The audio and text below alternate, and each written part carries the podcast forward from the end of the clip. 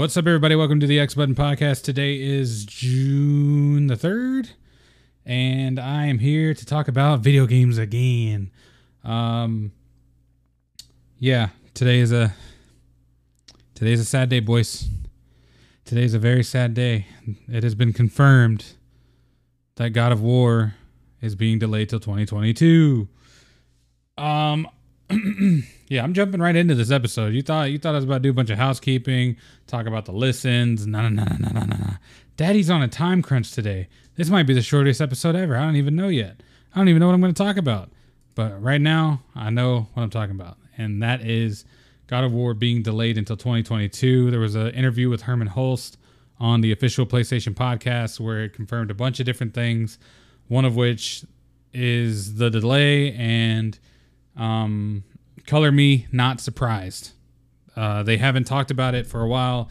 I had hopes that it would be this year, and I, I really had like s- high hopes, strong hopes that it would be this year.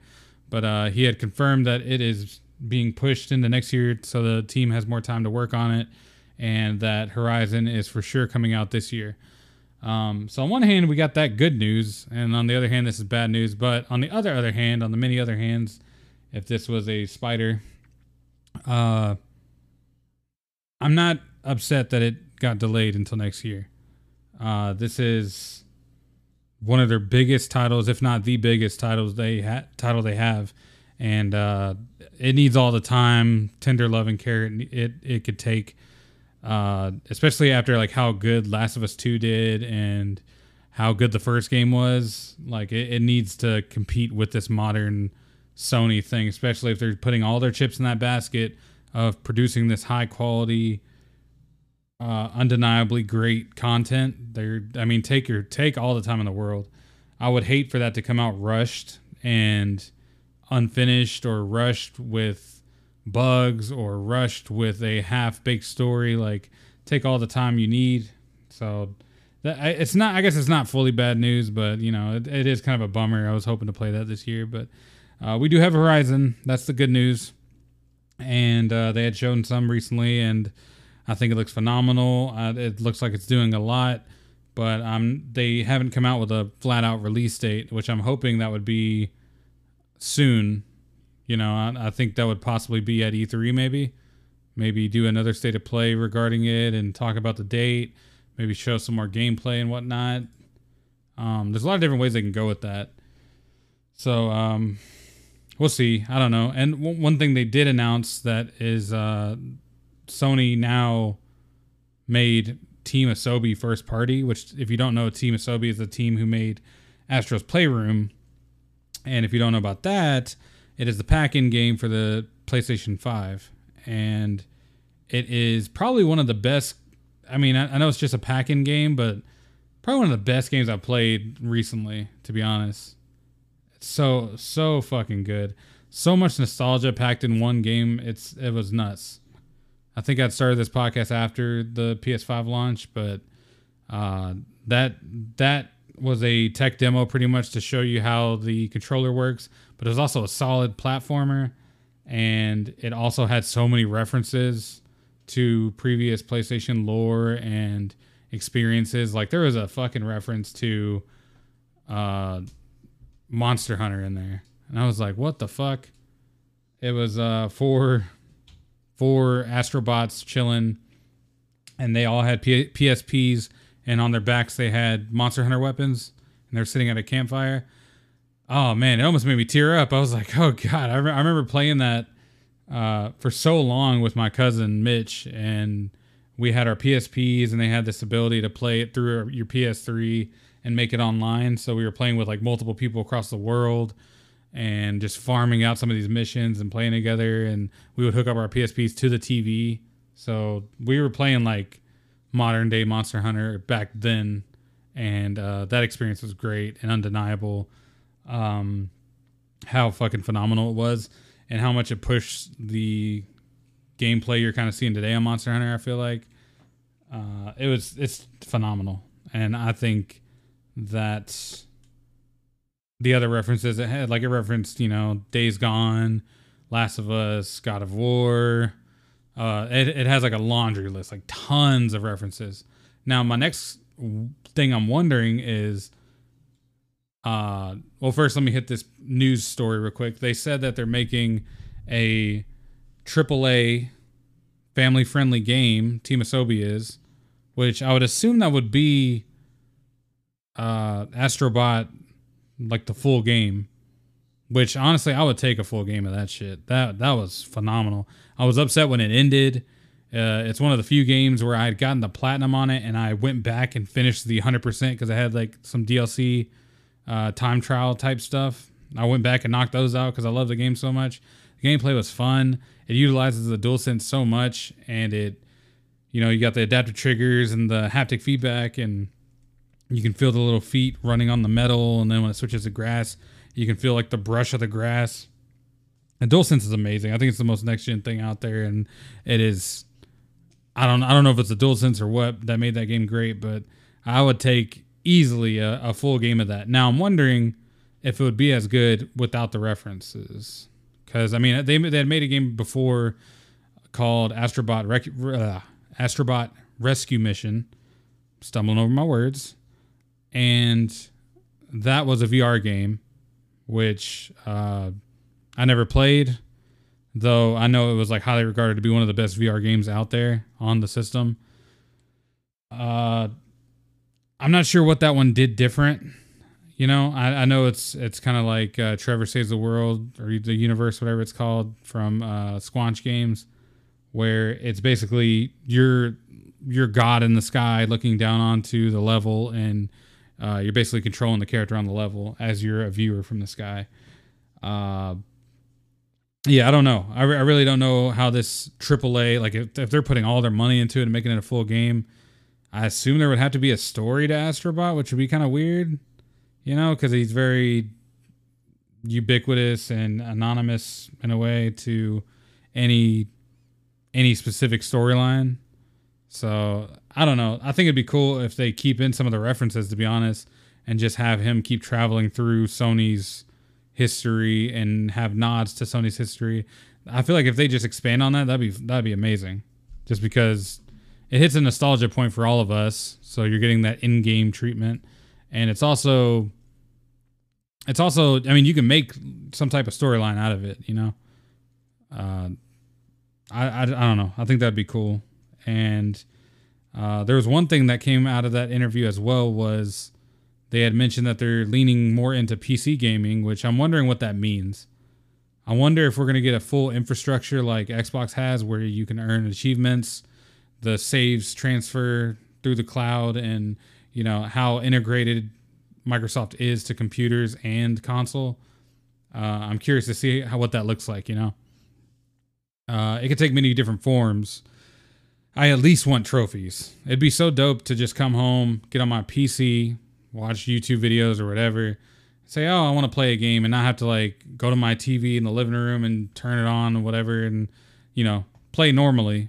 It'd be kind of cool to just like hit a button on my PC, play some more God of War 2, unlock some trophies, turn it off for now, and come back to it later.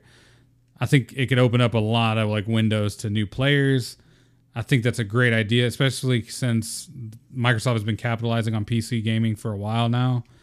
Uh, it it only makes sense that they would lean more into it because that's just missed out money, especially after the success, the success of Days Gone and uh, Horizon Zero Dawn. So we'll see. I wonder if uh, Horizon Zero Dawn or Horizon Forbidden West is going to be on PC. That'd be interesting. Curious about that one. Um, all in all, that uh, Hermen Hulst interview is pretty interesting. I would recommend go checking it out on the official play- PlayStation podcast, um, where he goes over a little, a couple more details about the business and whatnot. Uh, a new story as well that's out is Nintendo has announced their times for E3, which they're doing an all digital E3, which makes sense because I think everybody is. So it looks like that they're gonna have a Nintendo Direct for E3 on June 15th at 9 a.m. Pacific, uh, 12 Eastern. So I'm very curious to see what happens through Nintendo this year. I'd, I'd love to say that we get like so many balls to the wall announcements, but I feel like everybody's prediction for E3 is always like Elden Ring, Skate 4, all this stuff's happening. Um, which honestly are my I wouldn't say predictions, but they're definitely my hopes. And you know, I'd like to get a, a pot out about that, just like what we expect, what we want. At of Nintendo, they have so many licenses and franchises that are just kind of sitting in in limbo that are big games. You know what I'm saying? Like there's a lot of updates they can give, and a lot of new games they can make too, like Odyssey Two. Um, I heard a rumor about a Donkey Kong new Donkey Kong game coming out. Like there's all kinds of shit, and I think a new Donkey Kong game would be sick. Would be so dope. Um, Odyssey Two. Odyssey is one of the best games on Switch. It's my favorite game on Switch, to be honest, outside of Smash, I guess. Uh, it's just it's one of the the adventure in that game and the references to the older Mario like experiences and stuff. It, it, was it's pretty sick, and they meld in some like 2D Mario in there. Mario Odyssey is amazing. Uh, if you haven't played that, go check it out on Switch for sure. If you own a Switch or if you don't have a Switch and you're getting one, that's a good cho- choice as a first game. Or Zelda Breath of the Wild if you're into if you're into that kind of stuff. Also, as of this recording, it is rumored that they're going to announce a Nintendo Switch Pro on Friday, which I've only heard in a couple spots. I've, I've heard it in different spots, so that makes me curious. But um, I don't know how reliable those spots are to like if it's for sure. You know, if you if you can kind of get the vibe. But uh, it's rumored that it's going to be announced and uh, pre-orders are going to go up Friday night or Thursday midnight, maybe. I don't know, but uh, I, I feel like they would Probably want an event for that. Maybe I'm naive. I don't know. That'd be interesting. I I want to I want to Switch Pro really bad. Certain games just run better. Would run better on a Switch Pro. There's so many benefits we would get. We get clarity with the 4K, possibly DLSS uh, treatment for the TV dock mode. Uh, probably better battery life. Probably probably better screen. Uh, it could use a lot. You know, it could it could improve a lot of the Nintendo games, and maybe make it a closer competitor to next gen. Pro- I mean, I, I doubt even if they do these things, it would make it like on par. But if they can get a 4K Switch or some sort of simulated 4K going um, in docked mode, I don't really expect it in handheld mode. That would be great. You know, that would be that would be a big step into competing with the next gen and also having a viable console in this day and age because the further we get out, the more dated the Switch looks and feels. For instance, you have the the stick drift that it was a big point of contention when the system launched. Uh, you have certain games that just perform like shit on there. Uh, I remember Astral Chain not running too well. Uh, what, what else was there? Pokemon at certain points the frames would drop horrendously. The wild area was really bad. It'd be nice to have something that can just kind of like push it, you know, just fucking run it like no problem. And uh honestly, these games are so limited in their power usage, I guess is the best way to put it, that I think they could probably make something pretty powerful for not making it too expensive, if that makes any sense. Especially with the invention of DLSS. If they integrate that somehow into the dock or make the dock a, a bigger piece of hardware instead of a mount to output to the TV, then it it could be something big. Like all they have, all they have to do is add a little bit to the dock, make the dock do some work um, to take up on the 4K part, and then when it's handheld, make it 1080, something like that. The hardware will pick it up from there and make it perform well, 60 frames most likely on both. I mean, they can do a lot with it but we'll see on that. I, I think it's going to happen. I just I'm not 100 percent sure if it's going to happen soon or Friday. There are many rumors that are saying that, but like I said, I wouldn't I wouldn't hold my breath for it. Uh, another thing that came out of the uh, interview, back to that, which I had forgot to mention, was Bend Studios making a new game, a new IP. I guess I don't know if it's they they quote say it's a new game. They don't really specify if it's a new IP. I assume it would be a new IP, but uh, it's I think it's confirmed that it's not Days Gone 2, and that honestly makes me happy because I didn't really care for Days Gone 2. It was an interesting game. It it took a lot of a lot of weird creative choices, but I think at the end of the day, it doesn't do enough to like stand out from other um, Sony first party games. I think if it was a multi-platform game, it would probably be better uh, taken in. Like if that was on Xbox or something, or uh, some other platform. I know it's on PC, but uh, if it was in another community as well, it would feel more kind of like a Far Cry or something. You know, it would it would feel like it's like that that level of game, and I think it would be more widely supported. I think on PlayStation, the community is kind of hot on it. Like the people who do love it love the shit out of it. But uh, I just remember playing it and it taking forever. Like it was just so long, and the zombie encounters were kind of meh to me, and the survival mechanics were more annoying than anything. I don't know. And like your gas would run out super fast on the bike. Uh, you'd have to fix it if you run into enough zombies. It was a lot of shit.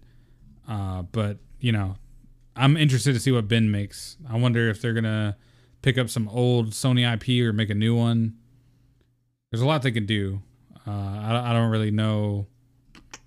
Don't really know what they could do though. You know what I'm saying? I, there's there's a lot, but I don't know what. We'll have to wait and see on that one because there's many different places they could go. I wonder if it's going to be a RPG survival type thing or if they're just going to go completely left and do something else. But either way, it's a new Sony, most likely exclusive. Well, yeah, Bend Studio is a Sony is a Sony studio. I'm pretty sure. So it's going to be an exclusive game, and we'll see on that what that's going to be. Be exciting to get something new, fresh, you know, because uh, I mean, there's certain new IPs that Sony put out have been good so far, like you know, Returnal and all that. But um, I'd like a new something new that's gonna like sweep everybody off their feet. You know what I'm saying? Something big. I feel like God of War, Horizon, and Last of Us are like the three pillars of Sony, and it'd be kind of cool to like have a fourth and just have something just like brand new. You know, when we see the birth of these like new franchises, it's something you don't really see them coming until they're out. If that makes any sense, like you can see the previews, you can see all this, but you don't know if it's going to be that next big thing. For instance, when I saw Overwatch for the first time, I was like, it looks good. I don't know if it's going to be, I don't know if it's to beat Call of Duty or whatever. But, uh, and it didn't, but it still went out and made its own lane. And it, it's a pretty big lane for what it's doing. So I'm interested to see what they do. Of course, we'll see what happens with that. And uh, I'll report on it whenever that happens. Another thing, Ghostrunner is coming to PS5 in September. September, September, September 28th. Uh, let me see the stats on this bad bitch. That's the game where you're pretty much like a I guess you're not a ninja, but you're you're in like a cyberpunk style themed world. And uh the PS5 version is going to bring 4K, 120 frames, and instant loading, which is fire. Of course, DualSense support as well, feedback, and uh, I think the triggers might be used as well. 3D audio, ray tracing. This thing is pumping out some power. Uh, apparently, it was running really well on the PC, so this is no surprise to a lot of people that it's running well on consoles. But it's exciting. Um, the game looked interesting for PS4. I, I, didn't play it back then when it came out, simply because they had already announced that this was happening, and uh, it's happening in September, so it's another game to look out for, which is dope. And lastly, is um, a quick shout out to Operation Tango. Me and Steve have been playing that, and it is phenomenal. It is like It Takes Two. So if you like It Takes Two, it's a nice little co-op game to play. Uh, one thing about it is you need mics because it is all about helping somebody through. You like you really have to work together to get through stuff. It's literally back and forth. It'll be like I have an IP address, but Steve can't see it, and he needs it to type it into this thing, and I gotta I got to tell him what the IP address is. He'll type it in. Then it's like a little mini game we'll play, and I have to hit a button at the same time he hits it. And uh, it sounds more monotonous the way I'm like describing it, but it's kind of cool because it's like in the movies where somebody's hacking stuff for someone, and the other person's trying to like make it through alive. Like, um, you're you're basically going through I think like a couple missions, and uh, should be easy plat if you're into trophies and it's a fun experience if you want to play something after it takes two like if you already beaten that recently or you know you want you need something to play right now. It's a it's a free free game of the month. It's interesting. Um, give it a try. I definitely recommend it. If you have somebody to play with who is somewhat coherent to like that you know can like give information to you pretty pretty well then because there are times where it's like okay we have 20 seconds and you have to tell me what this shape looks like and if you describe it wrong i'll hit the wrong button and we die. And it's not like that serious. You don't have to restart the whole game over but it is something time sensitive at certain points and it does get very crunchy like you have to you have to give me the information quick otherwise we're gonna die or we're, we're gonna lose not die i guess. But yeah but go check that out. It's dope. Co-op game. Uh, i tried Virtua Fighter. Don't play it. And i'm just joking. It's it's okay if you like fighting games but it's like i said tekken is $10 on the store has a um, has an amazing an amazing phenomenal story in it surprisingly and uh, honestly if you're like again if you're into platinums and trophies, Tekken's trophy list isn't that bad. It, it feels like most fighting games are like shit, like they're so bad. Tekken's isn't that bad at all. It's actually really rewarding for what you do. All you got to do is just pick a character, kind of learn them pretty well, and you know you can knock out most computer fights and arcade you know modes and whatnot. Uh, yeah, I, would highly recommend it. Ten dollars on the store, and the season passes are each like twelve bucks. So if you're into fighting games, check it out. If you're not, I'd still say check it out. It's pretty dope. If you're not into fighting games, you can play as Negan. Uh, anyways, that is it for today. I know it's a short episode again. Um, should have some guests on the next episode possibly, and uh, we'll see. Hopefully, cross our fingers that this Switch comes out this week. If not next week, or if not during E3, you know, I, I think it, I think it will be announced during E3, but uh, we'll see on that. I'm I'm really hoping for it though, because typically when they do these these incremental system upgrades, it's typically like it's announced and then like a month or two later, or within that month, it's released. So, um, of course, in this day and age, scalpers are rampant and it's hard to get anything. You can't get a fucking GPU if you want. You can't get a PS5 or a Series X. Like, it's hard to find all these things. So I firmly predict that a an upgraded Switch that everybody wants is going to be super hard to find. Typically, these upgrades aren't that hard to find, but like I said, at this time in life, with all these scalpers just going fucking crazy on everything, I, yeah, be ready. Whenever it is announced, and if you want one, be ready on point. Uh, I'd recommend following Wario64 on Twitter. He typically updates people on PS5 uh, releases whenever stores get them, um, Xbox Series X releases when stores get them and uh, you can just follow them. It'll be like PS5's live now at Best Buy, and you click the link, takes you there. It's available. You hit it, buy.